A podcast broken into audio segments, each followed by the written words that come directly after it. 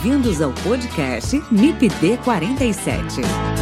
Aqui a gente discute problemas, atualidades e tendências no manejo integrado de plantas daninhas.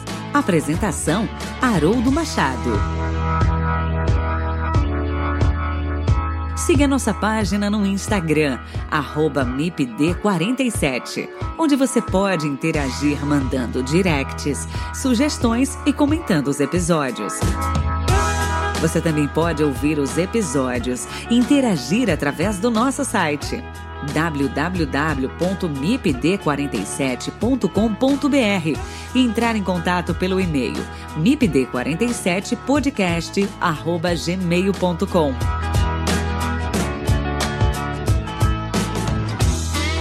O MIPD 47 tem o apoio do Comitê de Ação à Resistência aos Herbicidas, o Agarac BR Quer saber mais sobre resistência de plantas daninhas a herbicidas?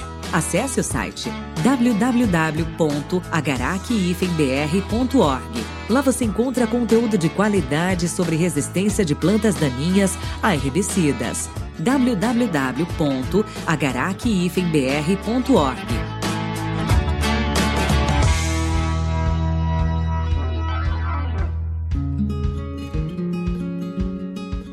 Olá pessoal, tudo bem? Muito bom estar aqui com vocês novamente em mais um episódio do MIPD 47 Podcast. É sempre uma alegria muito grande poder compartilhar esse tema com vocês.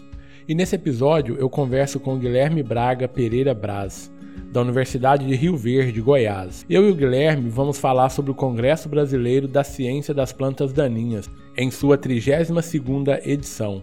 O Congresso Brasileiro da Ciência das Plantas Daninhas ocorrerá na cidade de Rio Verde, Goiás. Esse é o maior evento científico na área de plantas daninhas e é realizado, em condições normais, a cada dois anos. O evento é promovido pela Sociedade Brasileira da Ciência das Plantas Daninhas. Nessa edição, a realização do evento está sob a coordenação geral do professor Guilherme. O evento ocorrerá entre os dias 25 e 28 de julho de 2022 e tem como tema plantas daninhas e suas interações no sistema de produção agrícola. Quer saber mais sobre o Congresso Brasileiro da Ciência das Plantas Daninhas? Fique com a gente e ouça esse episódio do MIPD 47 Podcast. Lembrando que o MIPD 47 Podcast tem o apoio do Comitê de Ação à Resistência aos Herbicidas, o Agarac Brasil. Para conhecer mais sobre o Agarac Brasil e suas ações no enfrentamento da resistência de plantas daninhas a herbicidas, acesse o site www.agarac-br.org www.agarac-br.org e o MIPD 47 também tem o apoio da Sociedade Brasileira da Ciência das Plantas Daninhas. Acesse o site www.sbcpd.org e conheça um pouco mais sobre a Sociedade Brasileira da Ciência das Plantas Daninhas. www.sbcpd.org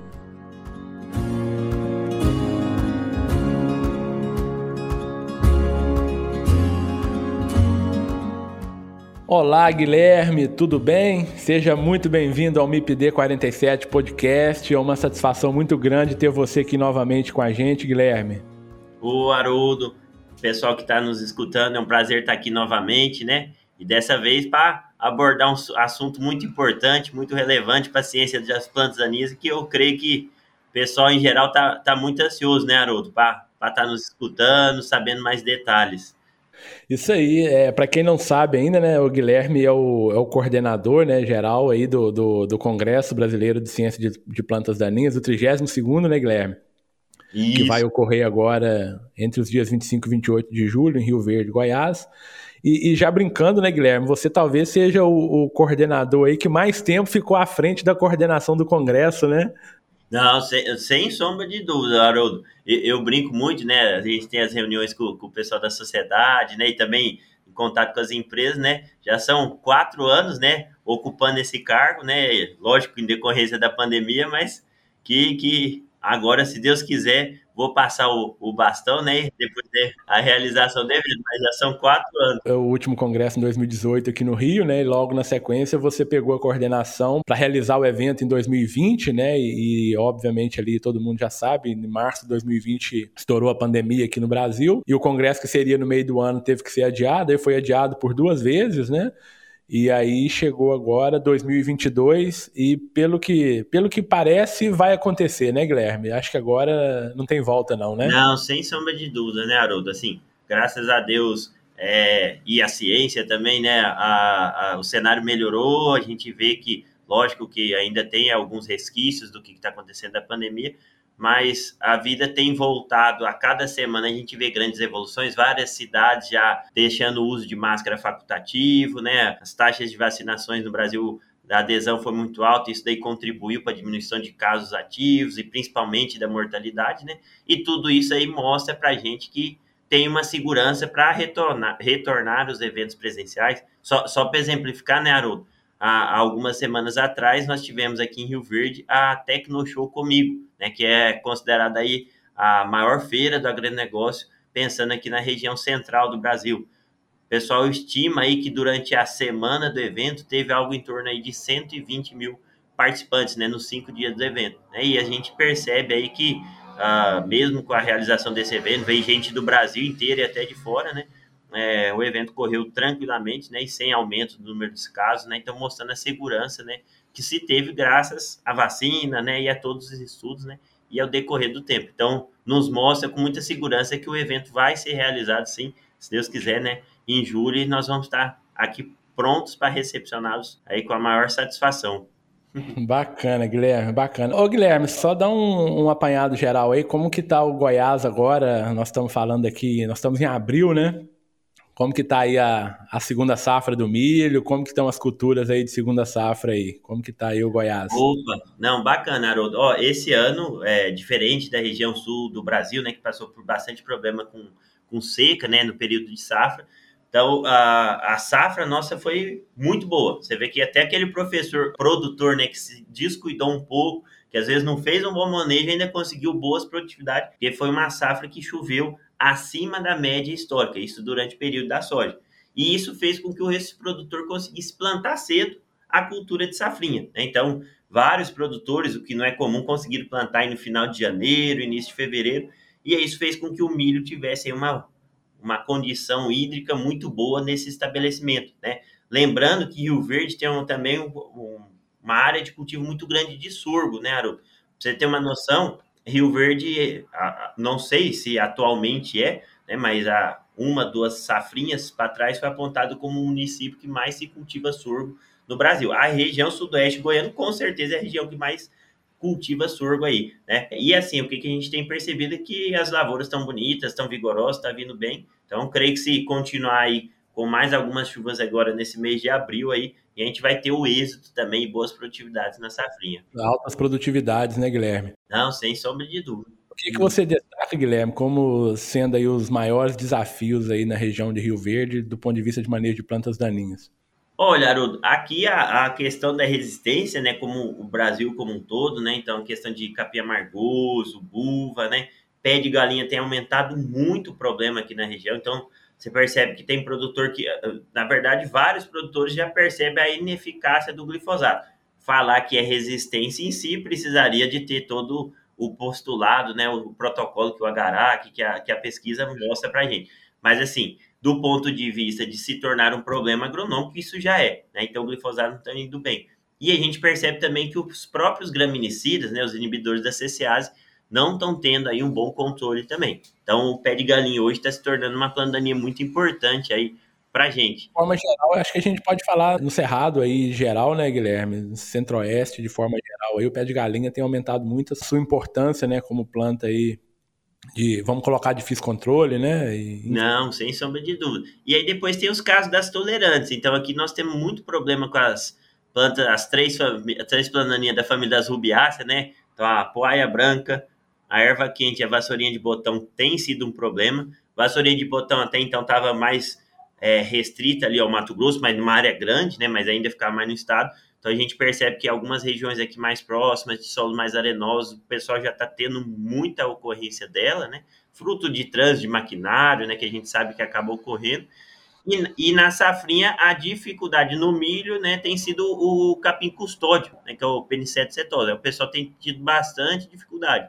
E quando fala sorgo, é mais difícil ainda pela limitação de herbicida seletivo que nós temos. Bacana, Guilherme. Ba bacana dessa visão geral aí do estado de Goiás, e um pouquinho da região centro-oeste, né, sobre essas dificuldades. Mas eu, eu queria conversar com você, na verdade, sobre outro assunto, Guilherme. Eu queria, eu queria conversar com você sobre o 32º Congresso né, Brasileiro de Ciência das Plantas Daninhas. Fala pra gente um pouquinho, ô, Guilherme, sobre esse evento. Opa, na hora, Haroldo. Bom, o, o, congresso, né, ele é realizado, né, na verdade, promovido pela Sociedade Brasileira da Ciência das Plantas Daninhas, né, que é a, a sociedade que representa aí a, a, a, parte científica, né, da, da área de hematologia, herbologia, né, a ciência de plantas daninhas como um todo, e ele é realizado desde 1956, né, e é um congresso itinerante que é realizada a cada dois anos. E aí o, o Congresso, então, né, nós apresentamos a, a ideia, a proposta de trazer para Rio Verde. Né, então aqui Rio Verde vai sediar a 32ª edição. Só para vocês terem uma noção, é a primeira vez que o Congresso é realizado no estado de Goiás, né? E é a primeira vez aí, creio, na história de que é realizado no interior que produz, né? Assim, a gente já teve várias vezes que o Congresso foi feito em, em cidades do interior, mas que seriam cidades mais com apelo turístico, né? Então a gente está tendo a oportunidade dessa vez de trazer o interior que vai estar tá ali. O pessoal vai se assustar muito, mas no bom sentido, Haroldo, que o local de realização do evento, que é a Universidade de Rio Verde, onde fica o centro de convenções, você sai do centro de convenções, você entra dentro de uma. Agora está plantado surgo, né? Na época do congresso, se não tiver colhido, então a 10 metros do centro de convenções está uma lavoura de surgo, né? Então vai ser legal de poder ver isso. É uma fazenda, né? De 220 hectares, né, que vai estar sediando aí o, o Congresso Brasileiro da, das Plantas Perfeito. Ô Guilherme, fala um pouquinho sobre a sede. Você já começou a falar sobre a cidade de Rio Verde. Fala um pouquinho aí sobre a cidade, sobre essa região, né, importante, polo de produção agrícola aí do Brasil. Bacana, Haroldo. Bom, ó, Rio Verde ele fica situado no sudoeste do estado de Goiás, fica a 220 quilômetros da capital, que é Goiânia, é, e é uma região quando a gente pega Rio Verde, Montevidil, Jataí, que são cidades aqui mais próximas, né? Que tem aí uma importância para o agronegócio muito forte. Na verdade, a cidade ela se estruturou e move tudo em função da cadeia do agronegócio, né? Então, hoje aqui nós temos uma cooperativa, né? Que é aqui realiza Tecnoshow, cooperativa comigo, tá certo? Toda essa estrutura da cooperativa, das revendas, e aí depois foram tendo vários avanços, fez com que a cidade tivesse um crescimento assim impressionante, né? Falo que impressionante porque os meus pais são naturais de São Paulo e Minas, né, cada um, e eles vieram para cá em 1980. E desde quando eles vieram até agora, o crescimento populacional, a estrutura da cidade é algo assim impressionante. Rio Verde de 2010 para 2022, o ano que a gente está, ela passou de 170 mil habitantes. Hoje, o, a população estimada de Rio Verde vai ter o censo agora no segundo semestre, mas eles estão falando em torno aí de 250 mil habitantes. Então, é um crescimento muito vertiginoso. Né? Agora, recentemente, chegou aqui a ferrovia, já está em funcionamento, então já está. O produtor colhe soja aqui, coloca no trem e vai chegar lá no porto. Então é uma cidade aí que toda a movimentação dela é, é o agronegócio. É o agro, né? né? É a cidade do interior, principalmente do centro-oeste, né, Guilherme? Tem essa pegada muito vinculada ao agro, né? Então isso é uma coisa bem, bem bacana. E é legal, o, o Haroldo, que assim, como a, a, o agronegócio aqui ele é pauteado principalmente aí na produção de soja, milho, sorgo, né? E outras culturas, mas talvez essas são as três principais. Então acaba que são culturas aí que possibilita aí a todos os envolvidos no processo de ganhar dinheiro. Né? E quando eu falo de ganhar dinheiro, isso daí repercute aí numa cidade que tem tido aí IDH mais elevado em comparação com outras cidades menores do estado de Goiás, porque acaba que todos os envolvidos aí são beneficiados aí do ponto de vista de saúde pública, a parte educacional, então realmente é uma cidade muito estruturada. Assim. Ô Guilherme, você falou da ferrovia, né? A ferrovia Norte-Sul, né? Que ela passa aí por, por Rio Verde, né? Já é, né? Uma importante é, alternativa de escoar a produção, né? Sim, sim. De grãos. E, e geralmente esses produtos aí, os grãos, seja o milho, soja, é, eles tendem a ir em que sentido para exportação, Guilherme? Pela ferrovia? Portos, quais portos específicos? portos mais para a região sul e sudeste do país, né? É, é, importante destacar também um ponto importante. Lógico que a maior parte da produção ela é escoada, né? E, e hoje o, o, a ferrovia ela tem escoada aí é, farelo de soja, derivados e produtos, né? E o que que tem a partir de agora, né? No próximo ano já vai começar a vir é a questão de ele vai trazer óleo diesel e aqui na região também tem as usinas de cana e aí ele vai é, voltar com etanol. Tem também a questão do fertilizante que vem. Então, tudo isso daí está estruturado nesse sentido, né? É, e ela começou o funcionamento foi o ano passado, né? A, a, a, o município de Rio Verde tinha pleiteado, né? Fez toda a construção, então já está agora em funcionamento, já teve inauguração. Ainda não está 100%, porque eles vão soltando por linhas, né? Mas já está já tá tendo escoamento de produção via ferrovia. Bacana, Guilherme. Mas vamos voltar aqui para o nosso congresso, né? Ô, ô, Guilherme, vocês colocaram né, como tema do congresso plantas daninhas e suas interações no sistema de produção agrícola. Eu achei que vocês foram muito felizes com esse tema, né? É, eu acho que tem tudo a ver com, com a atual situação que a gente passa né, dentro da área de ciência das plantas daninhas. Eu queria que você falasse um pouquinho para a gente desse tema, né? Desse uma visão geral da, da organização, né? Vocês aí em relação a esse tema. Não, bacana, Haroldo. Bom, o tema na época ele foi pensado, né? E, e lógico discutido, né? Pessoal da comissão organizadora, sociedade, que o que, que a gente visualiza hoje é que não tem como nós queremos ter êxito no manejo de plantas daninhas ou entender a problemática de planta daninha se nós olharmos somente com a ótica do matologista, de achar que, olha, se eu fizer isso, eu vou conseguir um bom manejo. Porque muitas vezes a gente faz uma recomendação e ela não funciona, mas é fruto de uma má tecnologia de aplicação, ou às vezes eu recomendo um herbicida para aplicação em pré-emergência, ele não funciona, ou ele dá um afito maior numa cultura, mas aí às vezes é fruto do que? De propriedades físico-químicas do solo, que pode estar fazendo com que ele fica mais ou menos sorvido. Então, o que, que é a ideia que nós tentamos fazer com esse tema e também implementar na programação foi de o quê?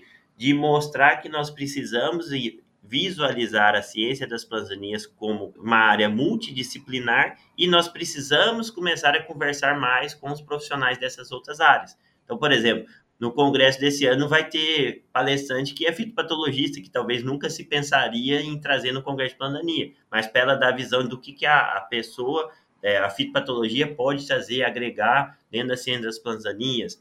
Pessoal que trabalha com biologia molecular, então a, a, ideia né, central que, a, que nós da comissão pensamos nesse tempo foi de, olhando a ciência das plantas daninhas como algo multidisciplinar, como que a gente pode melhorar essa interação entre áreas e aí ter êxito no manejo de plananinha dentro dos sistemas de produção que nós atuamos. Perfeito, Guilherme. Novamente, eu acho que foi, vocês foram muito felizes aí com, com esse tema, né? E realmente interação entre áreas é, é o segredo, né? Como a gente fala no manejo integrado de plantas daninhas, né? Então é realmente uma integração de profissionais, uma integração de conhecimento, né? Uma integração de saberes que vai proporcionar então esse melhor manejo do sistema de produção, pensando na ótica aí do manejo das plantas daninhas.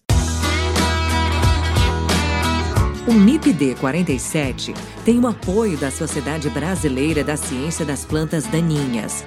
Se você quiser conhecer um pouco mais sobre a SBC PD, visite o site www.sbcpd.org.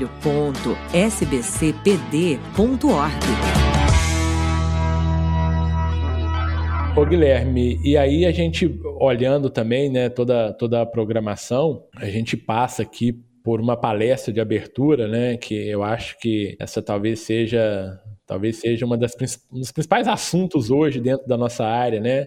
E o título da palestra aqui é Pandemia, escassez de insumos, impacto no mercado de commodities. Acho que não tem nada mais atual do que esse tema, né? Ou esses assuntos que serão abordados nessa palestra. É, fala pra gente, é, já tem o palestrante, como que está sendo pensado essa, essa palestra de abertura? Bom, Haroldo, temos sim o palestrante, na verdade o palestrante é, é, é o engenheiro agrônomo Enio Fernandes, ele é natural aqui de Rio Verde, né? ele hoje atua aqui em Rio Verde, né? e acaba que ele trabalha aí com essa consultoria de mercado, né, de bolsas, de mercado futuro, comercialização de commodities. E, e, nós pensamos nesse tema e no nome dele pela experiência, porque além de trabalhar com isso, ele também é produtor. É, na verdade, ele é engenheiro agrônomo, então tem essa visão, é produtor e consultor também. E, e, a ideia de trazer ele porque o que, que, a gente visualiza? Que apesar de nós termos falado aí no começo do programa que a pandemia ela está numa fase de desacelerar, alguns falam que já acabou, outros que está próximo do fim, mas independente disso, o impacto que foi gerado pela pandemia na cadeia de produção ele vai perdurar por vários e vários meses, né? Então, porque o problema não é só ah, faltou ingrediente ativo. Às vezes a empresa não tinha papelão para colocar o, o recipiente do herbicida ou não tinha plástico para fazer. Então, toda essa cadeia ela foi afetada. E a gente percebe que o, o principal país, né, um fornecedor de ingredientes ativos do mundo, que é a China, foi um país que adotou uma postura extremamente rigorosa no que diz respeito à, à pandemia, né? Então, surgiu um caso, eles praticamente fechavam tudo. Então, isso daí impactou todo esse cenário. E aí teve vários outros fatores, né, que levaram a faltar esses herbicidas, né, principalmente, na verdade, falta vários outros insumos, né, mas a gente está falando do Congresso de Plandaninha, então o foco é herbicida. E isso a gente vê, percebe que está tendo aí uma influência muito grande, uma volatilidade muito grande nos preços dessa commodity. Então, a ideia, como é um congresso feito numa região agrícola, né, e que a gente está tendo aí um número de inscrição significativo de produtores, então é de talvez fazer esse elo de mostrar algo que seja pertinente ao pesquisador para ele entender o ponto, ao estudante e também ao produtor de ele poder sair com essa palestra de abertura com algo que seja útil aí, que ele possa entender melhor.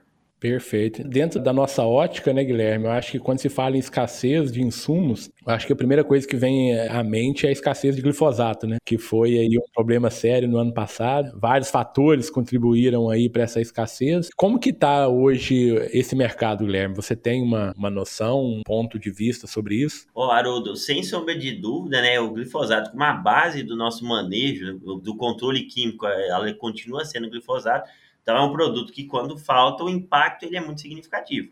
E o que, que a gente tem escutado, e, e quando eu falo escutado, não é escutar, é de fontes confiáveis, é que a, a, questão do glifosato ela não vai se normalizar aí. Por exemplo, na safra desse ano, os produtores ainda vão enfrentar aí problemas. Há uma expectativa de começar a normalizar, pelo menos dentro das empresas que a gente conversa, pessoal que trabalha aí com, na área comercial, é de na safrinha do ano que vem, tá certo? E a questão de preço do glifosato vai continuar em alta, né? Então, se em períodos pré-pandemia nós tínhamos aí preços de produtos aí de marcas pós-patente aí na faixa de 18, 20 reais o litro, hoje a gente visualiza aqui, pelo menos na região, eu sei que muda muito o preço de região para região, pessoal comprando aí o mesmo produto na faixa aí dos 80, 90 reais, né? Então tem aumentado muito o preço do glifosato. Mas, mas você sabe, Haroldo, que tem um ponto interessante a gente acaba tendo muito contato com, com o produtor e pela primeira vez o que, que eu estou visualizando? Pelo alta do preço aí do glifosato, tá vindo vários produtores falando assim, não, ó, eu queria começar a usar pré-emergente para ver se eu consigo reduzir a dose do glifosato em posse. É, então... Exato. Acaba forçando o produtor a fazer um manejo diferenciado, né, Guilherme? E mais assertivo, né? Sim, sim. Ele pensando no pré-emergente como uma ferramenta também importante de ser utilizada, né? Para facilitar o manejo. Na verdade, ele está pensando em reduzir custo, né? É, com glifosato na pós-emergência, mas isso força ele a fazer um manejo correto, né? Que é posicionar um pré-emergente de maneira correta, e isso vai trazer para ele, obviamente, é, é, resultados melhores depois no manejo em pós-emergência, né? Sim. Então é, é traz benefícios isso aí. E a gente via também é, é, em outras situações também produtores fazendo rotação de produtos, né? Utilizando produtos alternativos ao glifosato em pós-emergência, em dessecação e algumas outras opções aí de, de culturas, né? É, perenes, florestais, enfim. É, coisas diferentes né, sendo feitas é, em função desse alto preço ou em função da falta do produto mesmo, mas que traz contribuições aí para o manejo das plantas daninhas, né, no sentido de o próprio manejo. É interessante, Haroldo, que vai ter uma palestra, vai ser na quinta-feira, né, no último dia de evento, na, na segunda parte da tarde. O painel, agora não vou me lembrar de cabeça, mas é um painel que vai falar um pouco sobre a questão do novo cenário do mercado de herbicidas, né? E aí nesse painel, o que, que a gente fez, né? Então nós convidamos um produtor aqui da região, né, que é produtor referência no sentido de fazer boas práticas agrícolas, né, e ele vai dar a visão do que, que ele fez com essa dificuldade de, de faltar produto. Né? Então, ele viu que era um problema, mas ele, ao invés de ficar se lamentando, olha, eu tenho um problema, o que, que ele fez? Ele mudou o cenário do manejo de planejamento fazenda dele. Teve que se adaptar a uma realidade que foi imposta a ele, né, Guilherme? Então, ele começou assim, ah, já que eu vou ter que trabalhar com uma dose menor, mas ainda dentro de bula desse herbicida,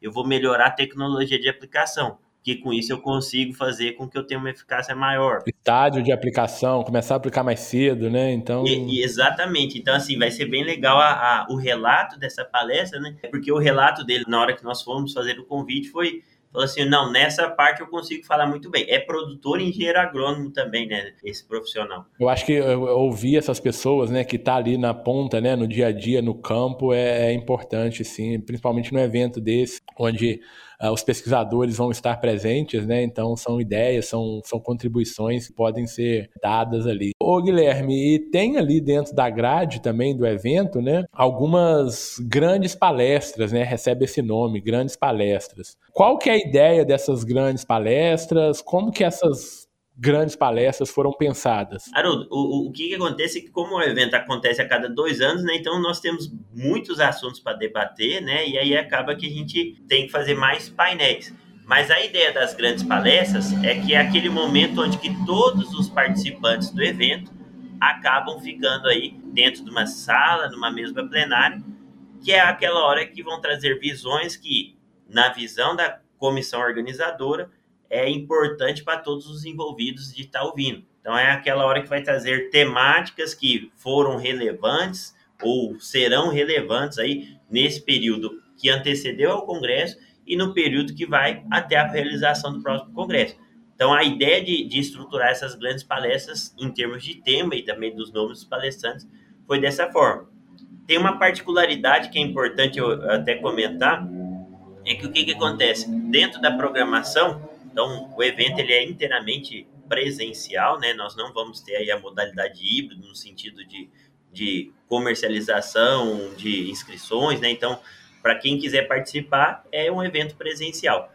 Mas acaba que os palestrantes de fora, né, os internacionais, ainda tem alguns que estão com receio aí da questão de pandemia, porque não são todos os países que estão no cenário como o nosso, né? E aí algumas das palestras, dessas grandes palestras, elas vão ser virtual no seguinte sentido, né? Então a pessoa vai é, estar lá fazendo a apresentação e depois também tem a mesa redonda, né? Mas é, é uma forma que a gente achou de trazer essas pessoas de fora com propriedade, com a mesma qualidade, né? E que a gente possa acessar esses assuntos que são importantes a nível mundial na ciência das plantas daninhas. Perfeito, Guilherme. E você falou aí que são temas que foram buscados aí anterior ao Congresso e que tem uma duração até o próximo Congresso, mas eu acho que não, né?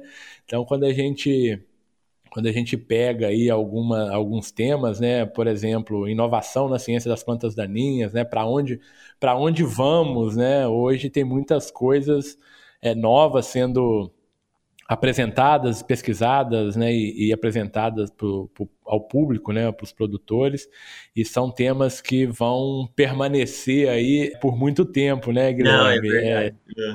Discutido, né, discutido dentro desses, dentro desses eventos. Sim, sim. E aí dentro das grandes palestras, Haroldo, aí o que a gente também pensou em trazer? Como a gente está com um cenário né, de dificuldade de controle de bananinhas resistentes e tolerantes, lógico que vai ter que ser abordado também casos específicos de determinadas bananinhas nos painéis, né, mas nessas grandes palestras então, nós organizamos para ter um pesquisador do Brasil, né, fazendo um relato desse cenário como um todo. Então, nós buscamos uma pessoa, um pesquisador da região sul que tem bastante é, inserção aqui no Cerrado. Então, ele pode falar com propriedade do manejo no Brasil como um todo. Lógico que não de todas as plantaninhas, mas as principais mais problemáticas. E nós também fizemos essa mesma grande palestra trazendo um pesquisador dos Estados Unidos. A palestra vai ser, ser presencial, né, dele relatar como que é essa questão do manejo dessas panzanias tolerantes, né? Quais são as tendências? Ah, o pessoal tem usado pré-emergente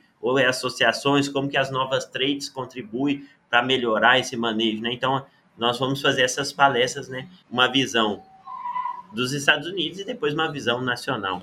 Tá, bacana. Então vale a pena só reforçar, né, Guilherme? Essas grandes palestras, elas são em um auditório, né, é, com todos os participantes, né, do evento ali naquele auditório. E depois as plenárias, não é isso? E as plenárias, então, serão divididas por assuntos. Confere? É isso mesmo? Isso, exatamente, né? O que, que nós fizemos? Então, as grandes palestras são sempre nas primeiras horas do dia, né? Então, das 8 às 10 são as grandes palestras, né? Pode ter algum ajuste em questão de horário, não, não de mudar o horário, mas às vezes das 8 às 9h45, porque uh, nós estamos tudo ainda é, olhando isso com calma, mas basicamente seriam nessas primeir, nesse primeiro momento, aí ficaria todo mundo. Nós temos aí o intervalo do coffee break, e aí no pós-intervalo do coffee break tem um, um, outro ponto importante que a gente que, que merece destacar, é que esse ano a comissão organizadora, né, pensou em dar um espaço maior e uma importância, uma relevância maior para as apresentações orais de trabalho. Porque o que, que às vezes acontecia em alguns congressos, já, é, esse modelo que nós estamos adotando, nós não inventamos nada, né? Na verdade, vimos nos, nos congressos fora do Brasil, já teve algumas vezes que no Brasil também foi feito dessa maneira, mas a gente quis oportunizar um, um espaço nobre, um horário nobre para as apresentações orais. Então, depois daquele coffee break no período da manhã, são divididas em três salas simultâneas, né? E aí são só apresentações orais de trabalho, né? Aí a apresentação oral, entre aspas, né? Ela vai concorrer com a apresentação oral. E aí as plenárias temáticas, né? De, de manejo de plandaninha em determinada cultura, herbicida residual, tudo, aí elas ficam por período da tarde, logo após aí o, o, o intervalo aí para o almoço. Perfeito, Guilherme, bacana.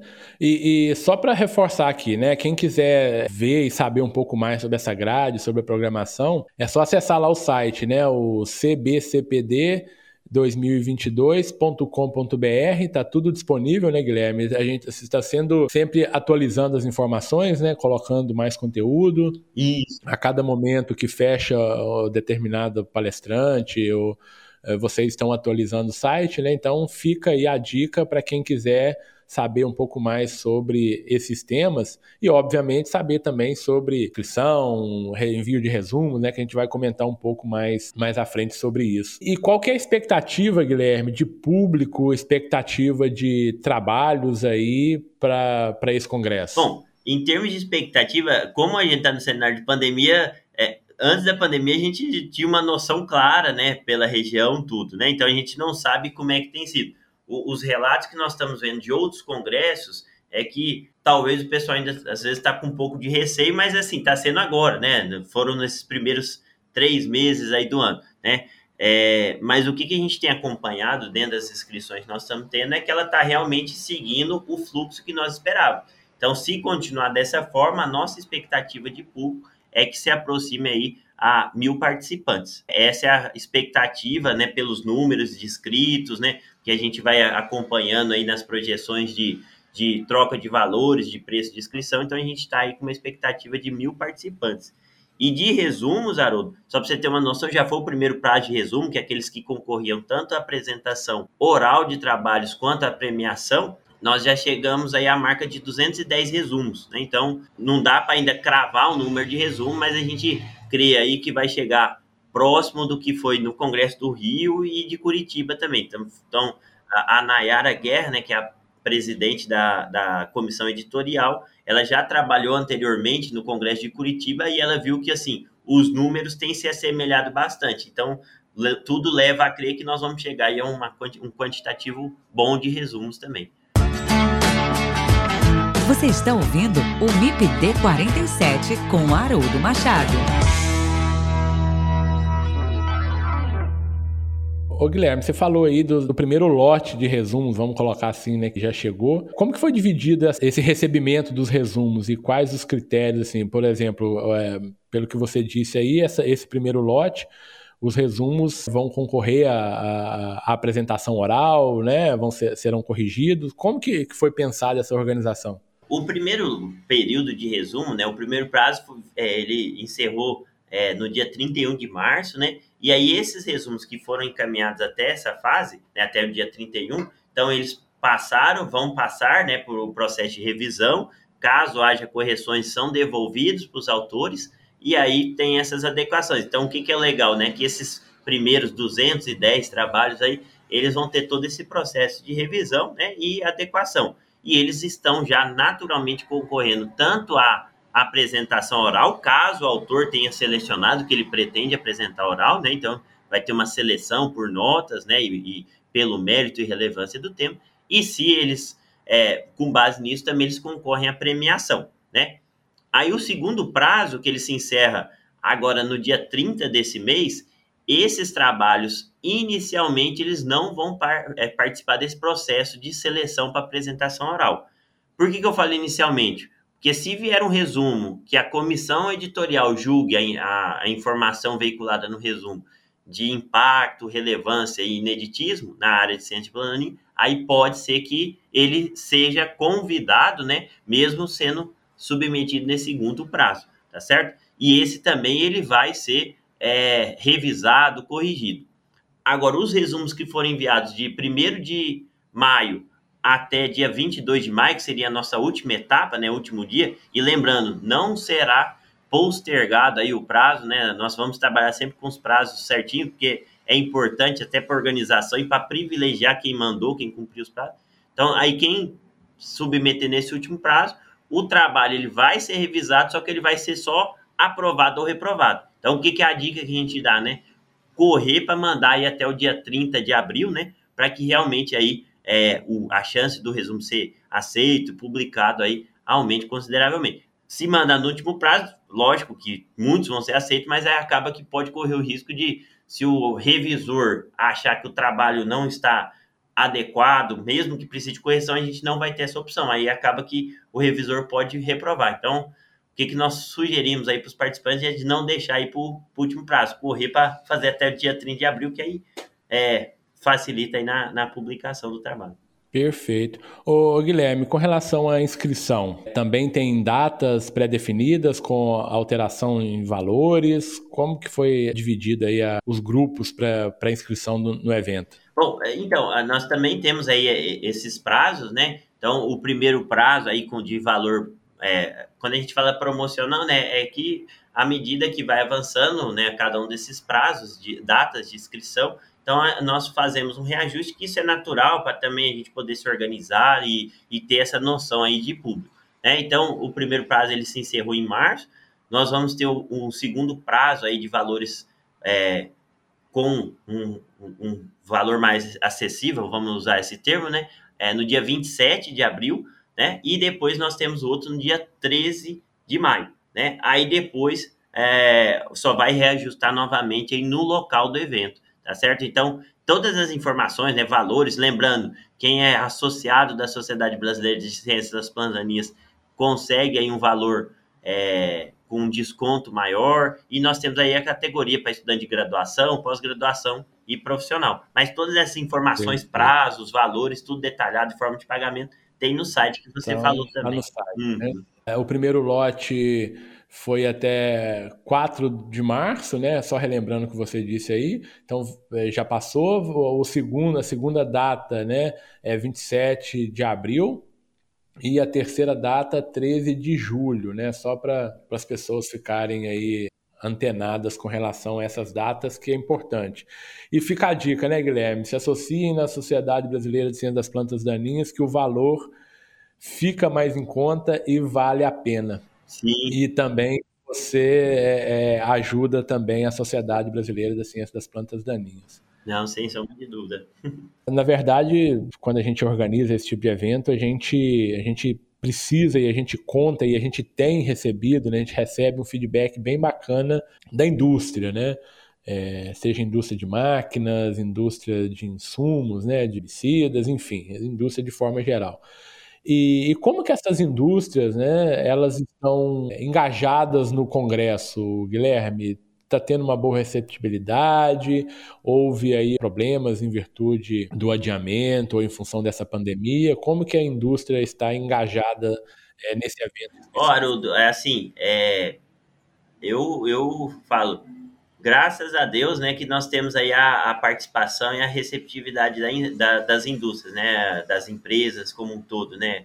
Se não fosse eles nos auxiliarem aí em todo o aporte, né, tudo, isso daí dificultaria muito assim a viabilizar alguns pontos aí do Congresso, a parte orçamental. Então, a receptividade ela foi excelente. Então, desde antes da pandemia, quando a gente começou o processo de captação de, de potenciais patrocinadores, então todos aí sempre nos recebendo, né, com muita boa vontade. Eles têm noção do que, que é o tamanho do Congresso Brasileiro das Ciências Plantaninhas, né? Tem um ponto de que várias aí elogiaram muito a questão da escolha do local pelo fato de oportunizar a vinda de produtores, então isso daí é um ponto legal. E o bacana também né, é que dentro da programação nós vamos ter também vários pesquisadores, profissionais também vinculados às empresas, porque tem muita gente boa fazendo muito trabalho bacana dentro das empresas, né?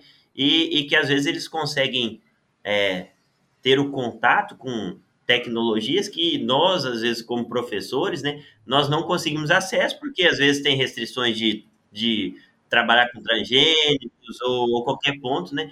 Então, a, a, a ideia, né, de contar, né, com esse apoio. Então, é lógico que tiveram que ter alguns ajustes aí ao decorrer da pandemia, né? Mas, assim, o, o ponto-chave é que eu, eu, como hoje coordenador aí do Congresso, sou extremamente grato, né, por todo o suporte e a forma aí que as, as empresas, né, que estão junto com a gente têm nos tratado e têm nos subsidiado para que realmente o evento ele ocorra da forma que tem que ocorrer com, com a, a magnitude da forma que tem que ser. Então, é, é algo que eu fico muito feliz. É sempre importante esse, esse apoio das empresas, né? Na verdade, é uma, uma mão lava a outra, né? Uma, uma avenida de mão dupla aí, né? Que é necessário ter realmente para a evolução da ciência, né, Guilherme? Então, isso é, isso é bacana. Ô, Guilherme, você tem conversado com o pessoal das empresas, né? A gente sabe que são muitas reuniões e tal. Você tem percebido aí algumas coisas novas, lançamentos? O que, que tem de novas tecnologias aí que possivelmente serão lançadas ou apresentadas, mostradas no Congresso? Ó, oh, Haroldo, assim, eu acho que se a gente for sumarizar, né, porque são várias empresas, né, hoje a gente está com a, praticamente aí é, 14 empresas parceiras, né, então se 14, 15 empresas, agora não me recordo assim, o número exato na cabeça, é, mas, assim, se for sumarizar, são dois pontos eu acho que é interessante que todas as empresas aí têm atuado, né? Isso eu falo no segmento da ciência das plantas daninhas.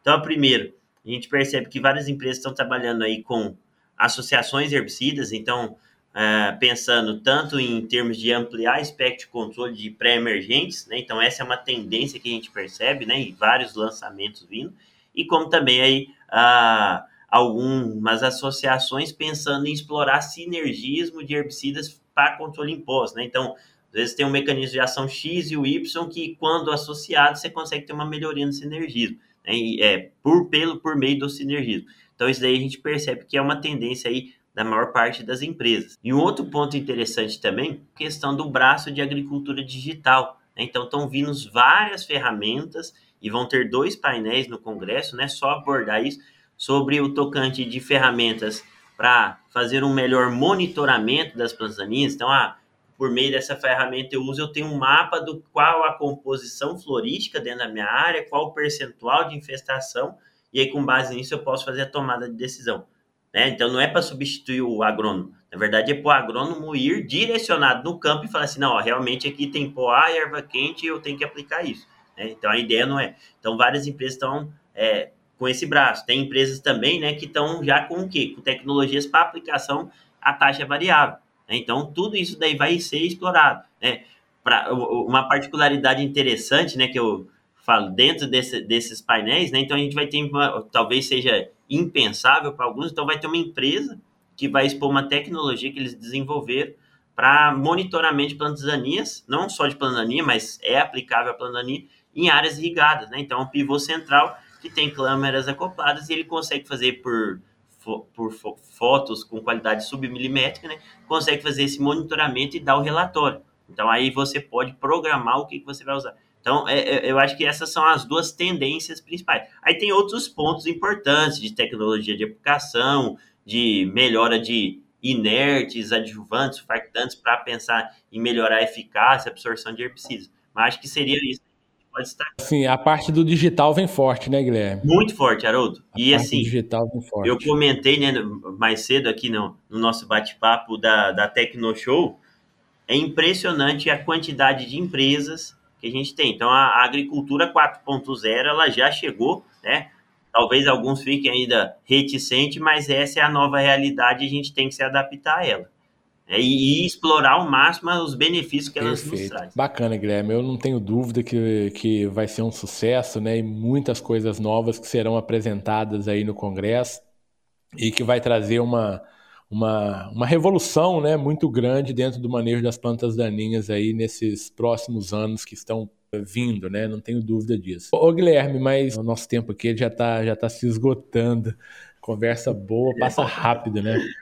Prosa boa, o tempo voa. Ô, ô, Guilherme, não tem como a gente não falar sobre a questão da Covid. Tem algum protocolo de segurança? Tem alguma coisa especial que os, que os participantes precisam se atentar com relação a, a, esse, a esse assunto?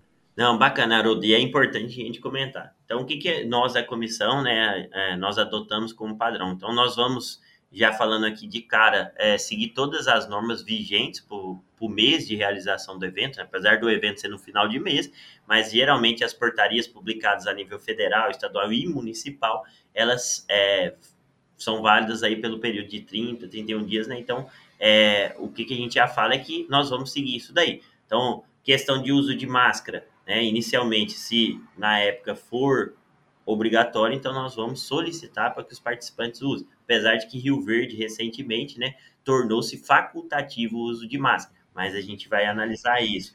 A, a questão de, de, de vacinação, comprovante de vacinação, então nós vamos pedir para que aqueles que é, apresentem né, o comprovante de vacinação, né, de acordo com as normas vigentes. Se caso a pessoa optou por não se vacinar, é, aí nós vamos pedir para que mostre um teste né, de, de PCR. Não, então tem, vão ter todos a seguir fielmente.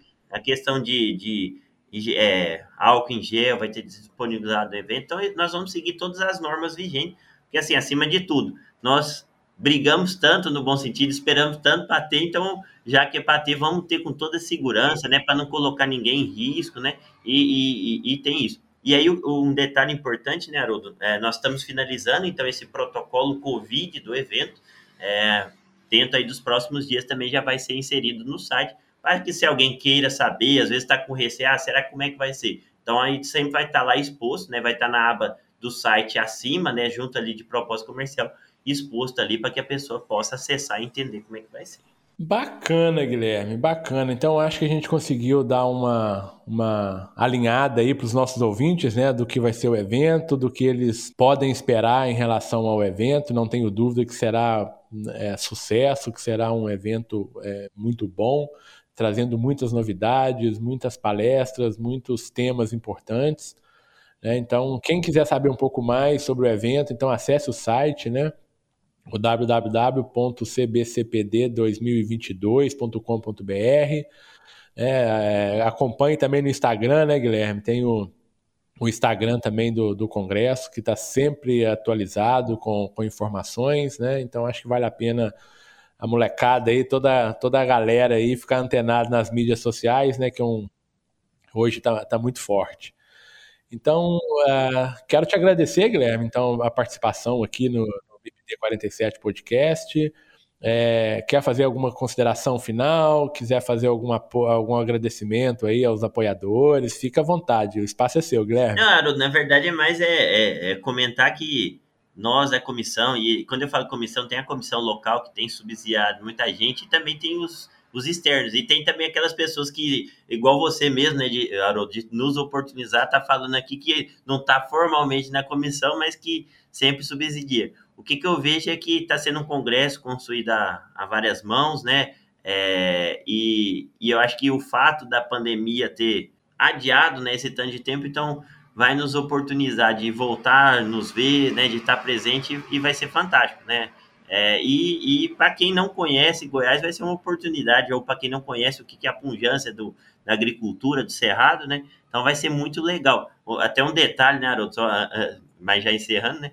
É, uma coisa que está sendo interessante, vários grupos de pesquisa, né? Pessoal do Sul, teve um colega do, da região Nordeste, que estão pedindo se, ó, Guilherme, teria como ser organizado a gente visitar uma propriedade, a gente quer ficar dois, três dias a mais para os estudantes verem, né? Então isso mostra né, o quanto que, que o congresso aqui é algo diferente, né? E que, que vai ser bacana, né? Mas é mais agradecer mesmo, pessoal, e conto com a participação de todos, né? Se organizem, né? Nós vamos estar aqui estruturados para receber a todos da melhor forma possível. Beleza, Guilherme. Muito pequi pra galera aí, Guilherme. Opa, nós já estamos fazendo a safra de piqui esse ano, vai ser boa, tá chovendo bem.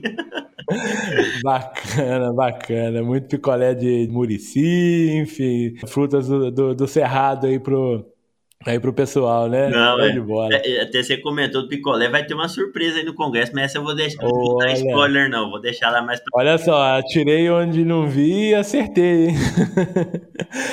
Ô, Guilherme, então, cara, muito obrigado, tá? Boa sorte aí nos trabalhos, tá? nessa reta, vamos já chamar de reta final, né, do evento. Boa sorte. A gente realmente espera que dê tudo certo e que seja e que seja um sucesso o evento, né? Isso é muito bom para toda para toda a ciência das plantas daninhas, tá? Novamente, obrigado, um abraço aí para você e sucesso. Um abraço, Haroldo, obrigado a todo mundo aí, tudo de bom. E para vocês, meus ouvintes, um abraço e até o próximo episódio do MIPD 47 Podcast. O MIP-D 47 tem o apoio do Comitê de Ação à Resistência aos Herbicidas, o Agarac-BR. Quer saber mais sobre resistência de plantas daninhas a herbicidas? Acesse o site www.agaracifembr.org. Lá você encontra conteúdo de qualidade sobre resistência de plantas daninhas a herbicidas. www.agaracifembr.org. gostou desse episódio, compartilhe no Instagram marcando o arroba MIPD47. Se quiser enviar sugestões, o e-mail é o mipd47podcast@gmail.com. Ouça também os outros episódios em www.mipd47.com.br. Siga o MIPD 47 na sua plataforma de podcasts preferida e também no nosso Instagram, o arroba MIPD47.